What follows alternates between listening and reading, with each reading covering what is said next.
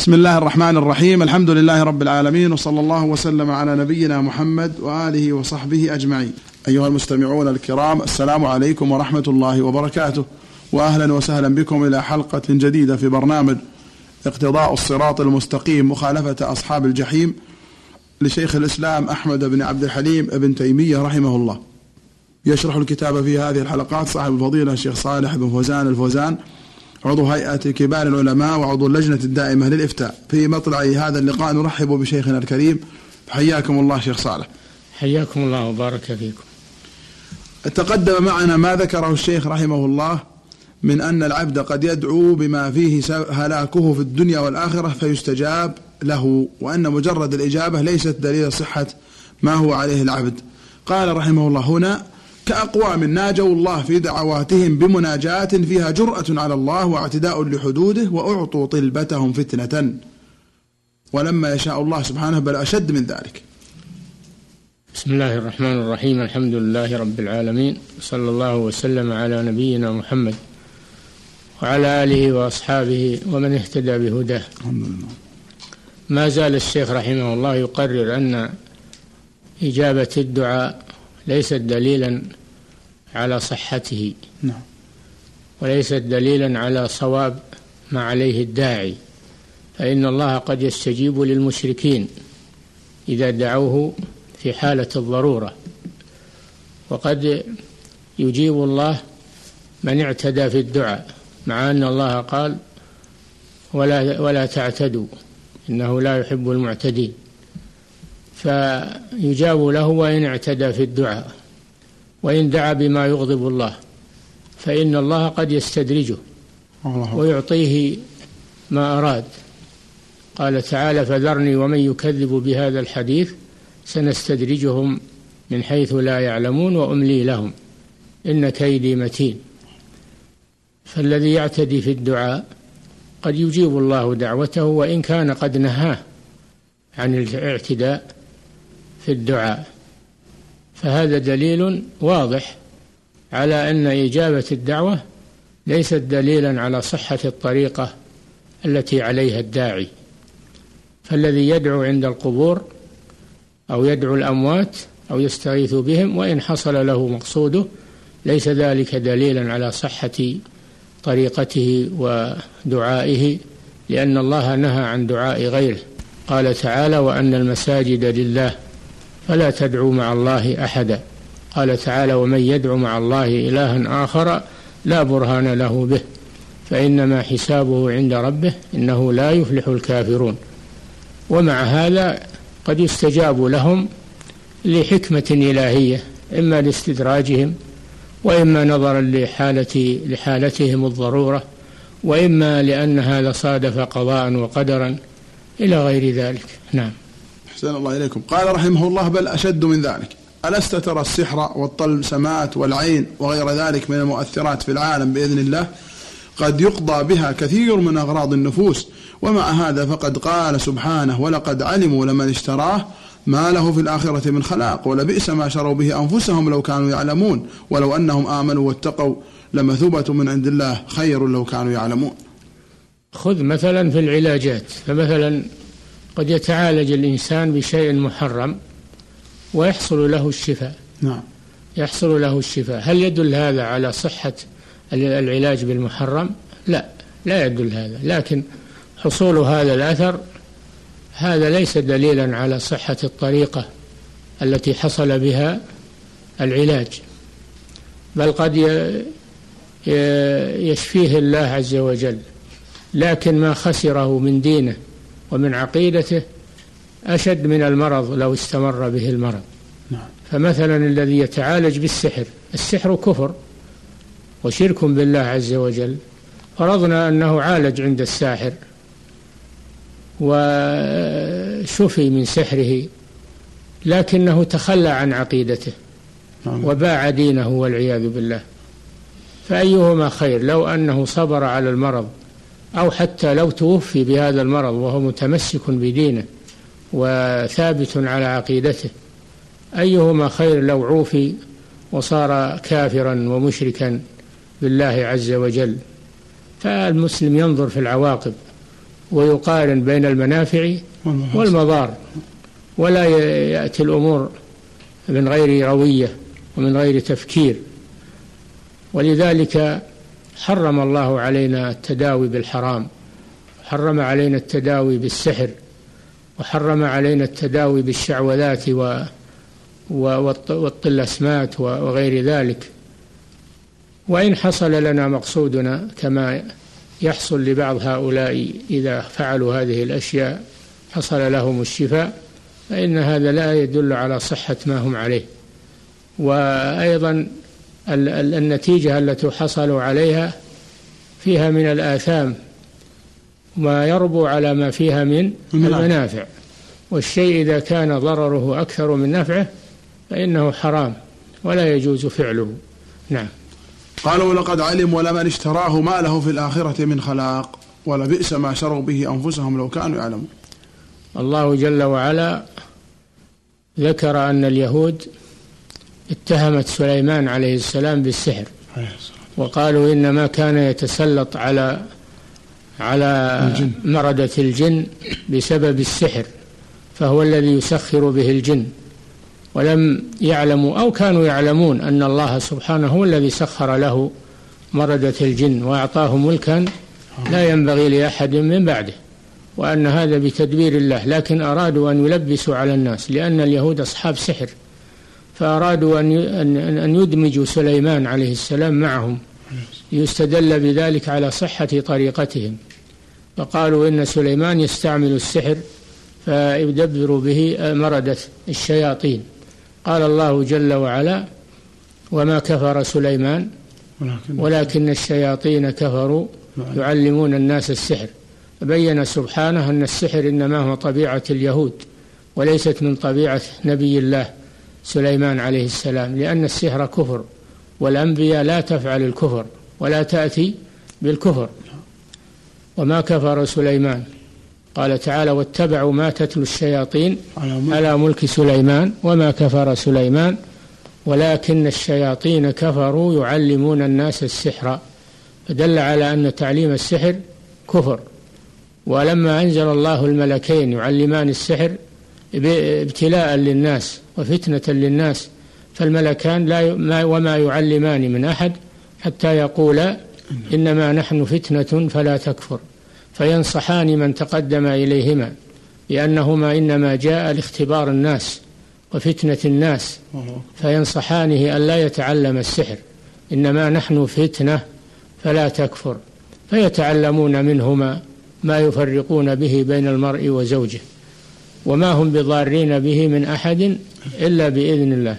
فالسحرة لا يضرون أحدا إلا إذا قدر الله سبحانه وتعالى أنه يتضرر. وأما الشياطين والسحرة فلا يضرون أحدا من عند أنفسهم ولا يملكون ذلك. النفع والضر بيد الله سبحانه وتعالى. وما هم بضارين به من أحد إلا بإذن الله. ثم قال ويتعلمون ما يضرهم ولا ينفعهم. فجعل السحر ضررا محضا ليس فيه نفع. وما كان ضررا محضا أو كان ضرره أكثر من نفعه أو ضرره مساو لنفعه فإنه لا يجوز. فهذا فكيف إذا كان الضرر خالصا كما في السحر؟ فالله أخبر أن السحر ليس فيه نفع قط وإنما هو ضرر. تعلمون ما يضرهم ولا ينفعهم. ولقد علموا لمن اشتراه ما له في الآخرة من خلاق. لمن استبدل السحر بالإيمان ما له في الآخرة من خلاق أي من نصيب. ليس له نصيب في الجنة. كل هذه المواضع من الآية تدل على أن السحر كفر تعلمه وتعليمه لأنه لأنه ضرر محض.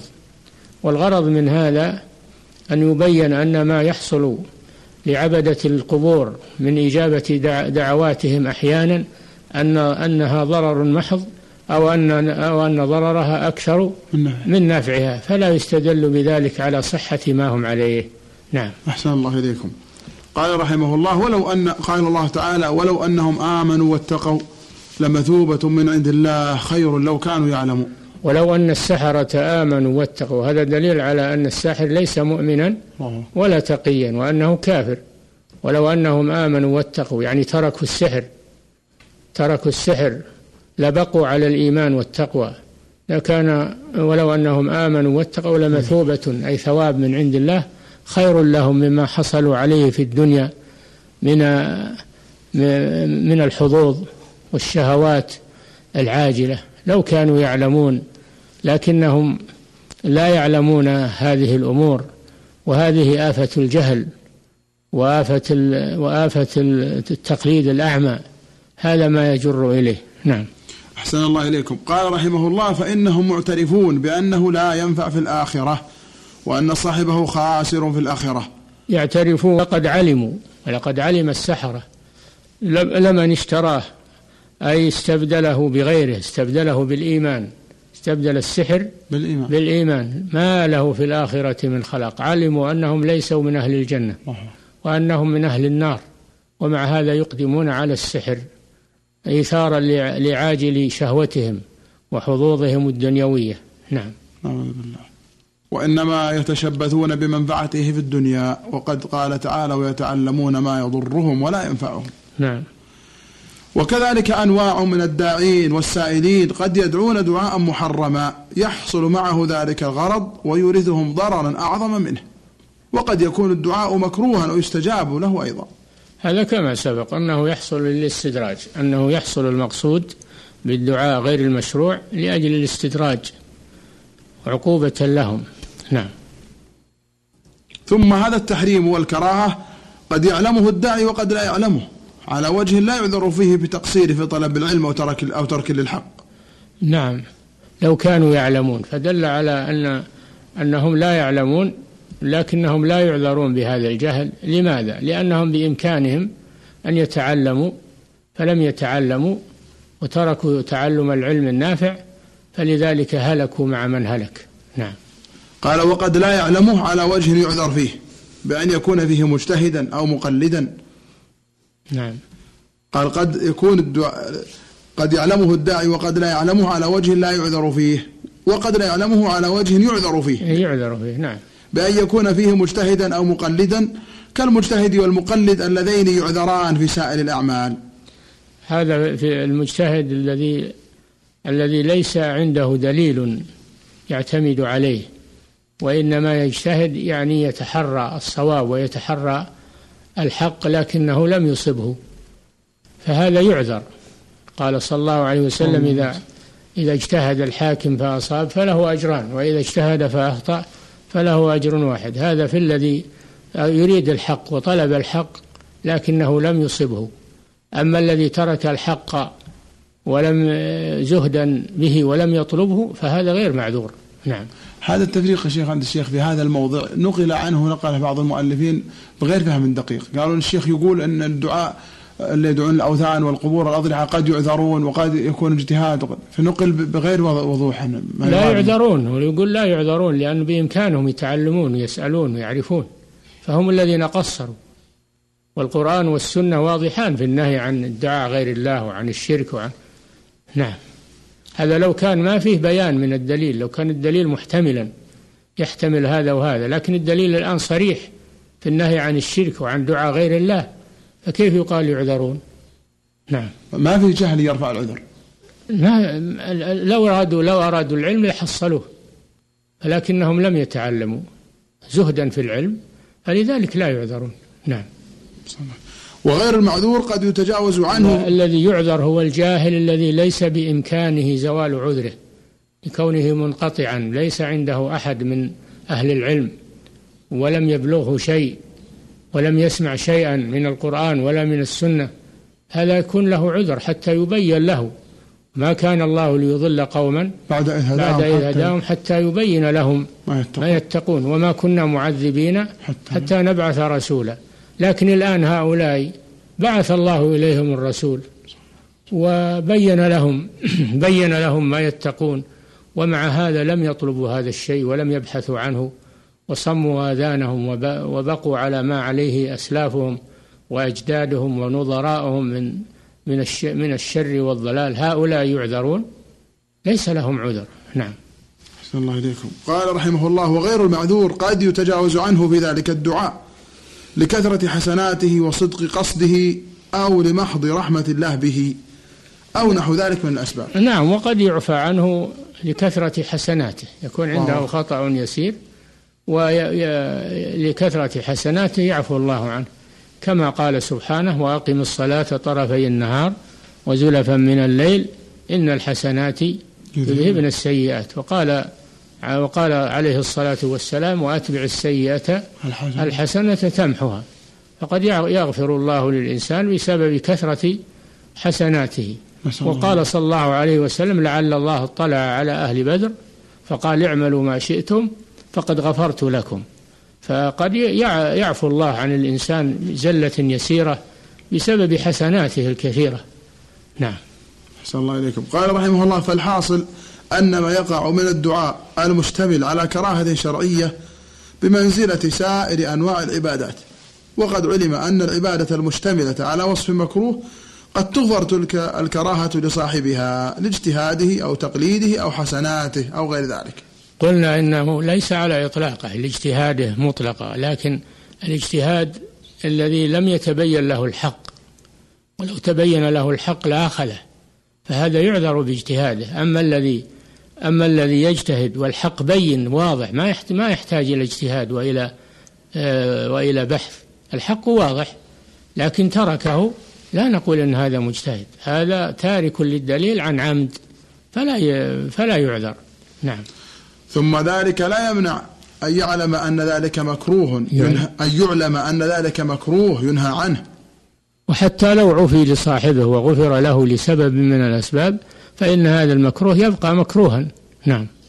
ومنكرا يحذر ويحذر منه. نعم. وإن كان هذا الفاعل المعين قد زال موجب الكراهة في حقه. لكن البقية لا يزول عنهم ذلك. نعم. ومن هنا يغلط كثير من الناس فإنهم يبلغهم أن بعض الأعيان من الصالحين عبدوا عبادة أو دعوا دعاء ووجدوا أثر تلك العبادة وذلك الدعاء. فيجعلون ذلك دليلا على استحسان تلك العبادة والدعاء ويجعلون ذلك العمل سنة كأنه قد فعله نبي وهذا غلط نعم حتى اجتهادات الصالحين والمتقين إذا اجتهدوا وأخطأوا لا يؤخذ لا يؤخذ خطأهم ويسوق وإن حصل مقصودهم وإن حصل مقصودهم وإن كانوا صالحين وإن كانوا أتقياء لا يؤخذ إلا فعل الأنبياء. وأقوال الأنبياء. لأنهم معصومون أما غيرهم فليسوا معصومين وإن كانوا صالحين. فإذا فإذا خالف الدليل ولو كان من أصلح الصالحين فإنه لا يؤخذ خطأه. نعم. قال لما ذكرناه خصوصا إذا كان ذلك العمل إنما كان أثره بصدق قام بقلب فاعله حين الفعل. نعم هذا قد يكون ما حصل له من النفع مع أنه مخطئ قد يكون لصلاحه واستقامته. خاص هذا شيء خاص به. لا يتناول غيره فيقال هذا شرع هذا تشريع عام لكل الناس. إنما هذا خاص بهذا الشخص لصفة فيه خاصة. نعم. ثم يفعله الأتباع صورة لا صدقا فيضرون به. نعم هذا فعله عن صدق وإخلاص و وهؤلاء أخذوه تقليدا و وليس عندهم إخلاص وليس عندهم صدق. فليس هذا مثل هذا. نعم. نعم. قال فيضرون به لأنه ليس العمل مشروعا فيكون لهم ثواب المتبعين. ولا قام بهم صدق ذلك الفاعل الذي لعله بصدق الطلب وصحة القصد يكفر عن الفاعل. يقال في بعض الحكايات أن قوما آه، يمشون قافلة تسير في طريق في طريق القوافل وكان في هذا الطريق ثعبان عظيم. إذا جاءوا عدا عليهم وأكل من أكل منهم في مرة جاء معهم عابد من العباد. نعم. فأرادوا أن يعدلوا عن الطريق الذي هم فيه فسألهم لماذا؟ قالوا فيه ثعبان. قال لا امشوا. فمشوا فلما جاء الثعبان هذا العابد ذكر الله عز وجل. ذكر الله واستعاذ بالله فولى هذا الثعبان وأدبر ومضت القافلة. في المرة الثانية جاء معهم جاهل وقال لهم امشوا وأنا أكفيكم.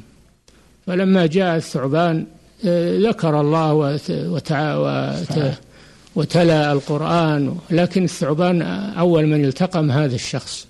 الله المستعان. قالوا إيه الآية هي الآية لكن الشخص غير الشخص.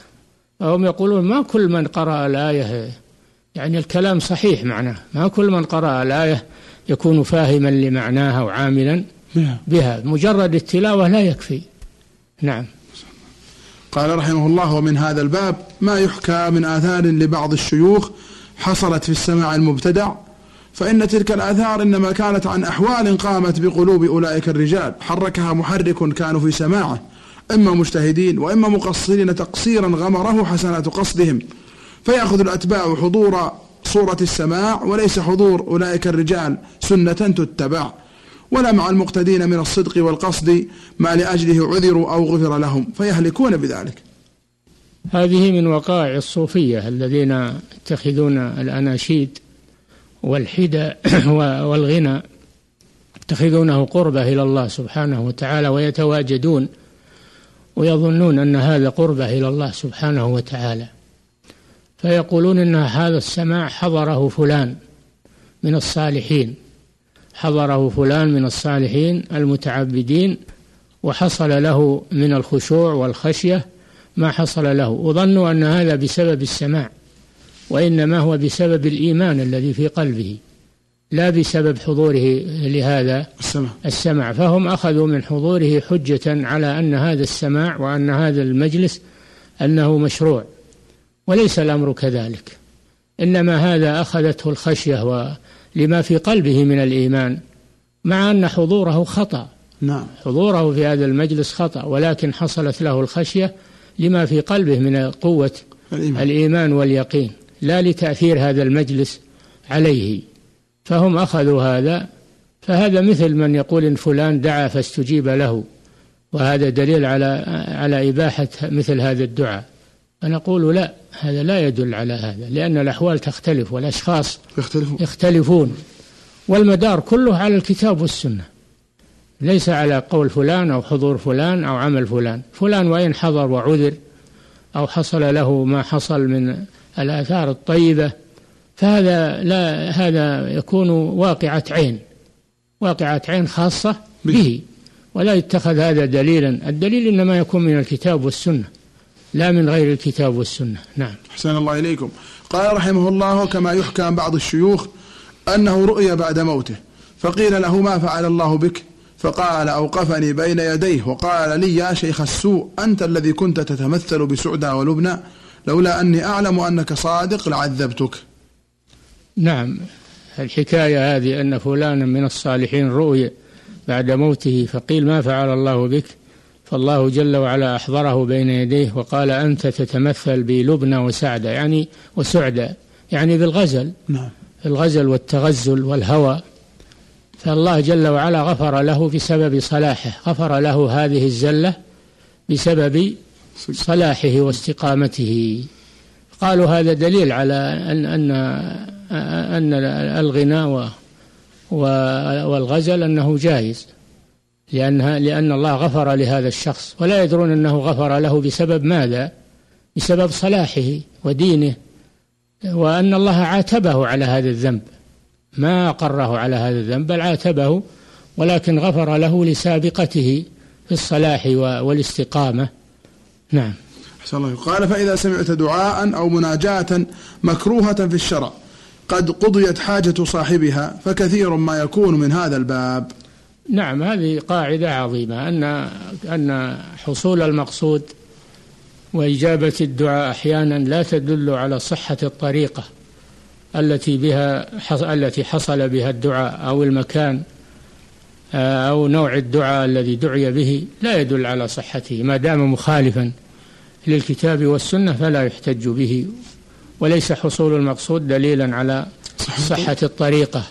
نعم. قال رحمه الله ولهذا كان الأئمة العلماء بشريعة الله يكرهون هذا من أصحابهم وإن وجد أصحابهم أثره. نعم كان الأئمة من أهل العلم يكرهون هذا لأصحابهم وإن حصل لأصحابهم أثر آه، حسن في هذه الأمور فهم ينهونهم عنها لأنها مخالفة للكتاب والسنة فلا ينظرون إلى الأثر الذي يحصل. وإنما ينظرون إلى موافقة الكتاب والسنة أو مخالفتهما. هذا هو الصراط المستقيم والطريق القويم. نعم. قال كما يحكى عن سمنون المحب قال وقع في قلبي شيء من هذه الآيات إلى دجلة فقلت وعزتك لا أذهب حتى يخرج لي حوت. فخرج حوت عظيم. أو كما قال قال فبلغ, فبلغ ذلك الجنيد فقال كنت أحب أن تخرج إليه حية فتقتله الجنيد من أئمة الصوفية المستقيمين والعباد الصالحين. وكان له تلميذ فذهب إلى دجلة وشرط أن يخرج له حوت. فخرج له ما أراد. فشيخه الجنيد تمنى أن لو خرجت عليه حية فأكلته لأنه لا يجوز له هذا العمل. لا يجوز له آه. هذا العمل. فليس حصول المقصود دليلا على صحة الطريقة, الطريقة التي سلكها هذا الإنسان. نعم. أحسن الله إليكم. وذكر الشيخ قصة أخرى ندعها في الحلقة القادمة إن شاء الله. أيها الإخوة المستمعون إلى هنا نأتي إلى نهاية هذه الحلقة من برنامج اقتضاء الصراط المستقيم مخالفة أصحاب الجحيم مع صاحب الفضيلة الشيخ صالح بن فوزان الفوزان. شكر الله لشيخنا ما تكرم به من الشرح والبيان وشكر لكم حسن استماعكم ونفعنا وإياكم بما نقول ونسمع. هذه في الختام تحية أخي مهندس الصوت عثمان بن عبد الكريم الجويبر. حتى نلقاكم في الحلقة القادمة إن شاء الله. نستودعكم الله. والسلام عليكم ورحمة الله وبركاته.